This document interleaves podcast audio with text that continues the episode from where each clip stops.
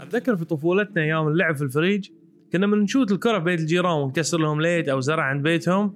كنا نعتبر هذه أكبر مشاكلنا. من الخوف كنا نشرد بيوتنا وننخش وقلبنا يرقع لأن في احتمال إحنا نرقع وراها.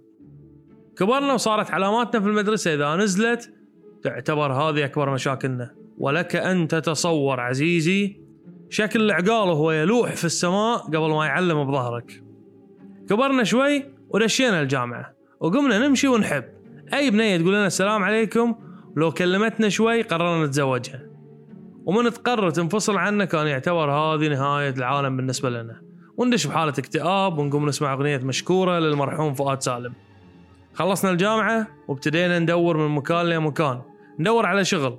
وبكل رفض في أي مقابلة نعتبرها مثابة نهاية كل طموح لنا في الحياة. وحسرة على كل السنين اللي طافت. حصلنا شغل. وبكل مرة لنا تصير مشكلة في الشغل كنا نخاف ان نتفنش. وليه ما صارت؟ وقعدنا عاطلين وحسينا إن هاي نهاية العالم. وانه مستحيل نرد نحصل شغل وراح نموت وإحنا نطر عند المسايد وغيره وغيره وغيره من المشاكل اللي كل ما تصيدنا نعتبر إن هذه نهاية الحياة. اللي قاعد تتحلطم الحين لأن عندك مشكلة تحسها إن هذه نهاية العالم. تتذكر مشاكلك في الطفولة؟ بقى منها شيء؟ المشكلة مالت العام للحين موجودة؟ أغلب مشاكلنا تنتهي مع مرور الوقت.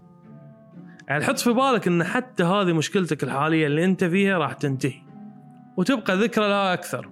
دائما خليك إيجابي لأن الحياة ماشية ومشاكلنا راح تعدي. مهما تحسها الحين صعبة فلا تخليها تكسر فيك شيء. وخلك أقوى من أي مشكلة.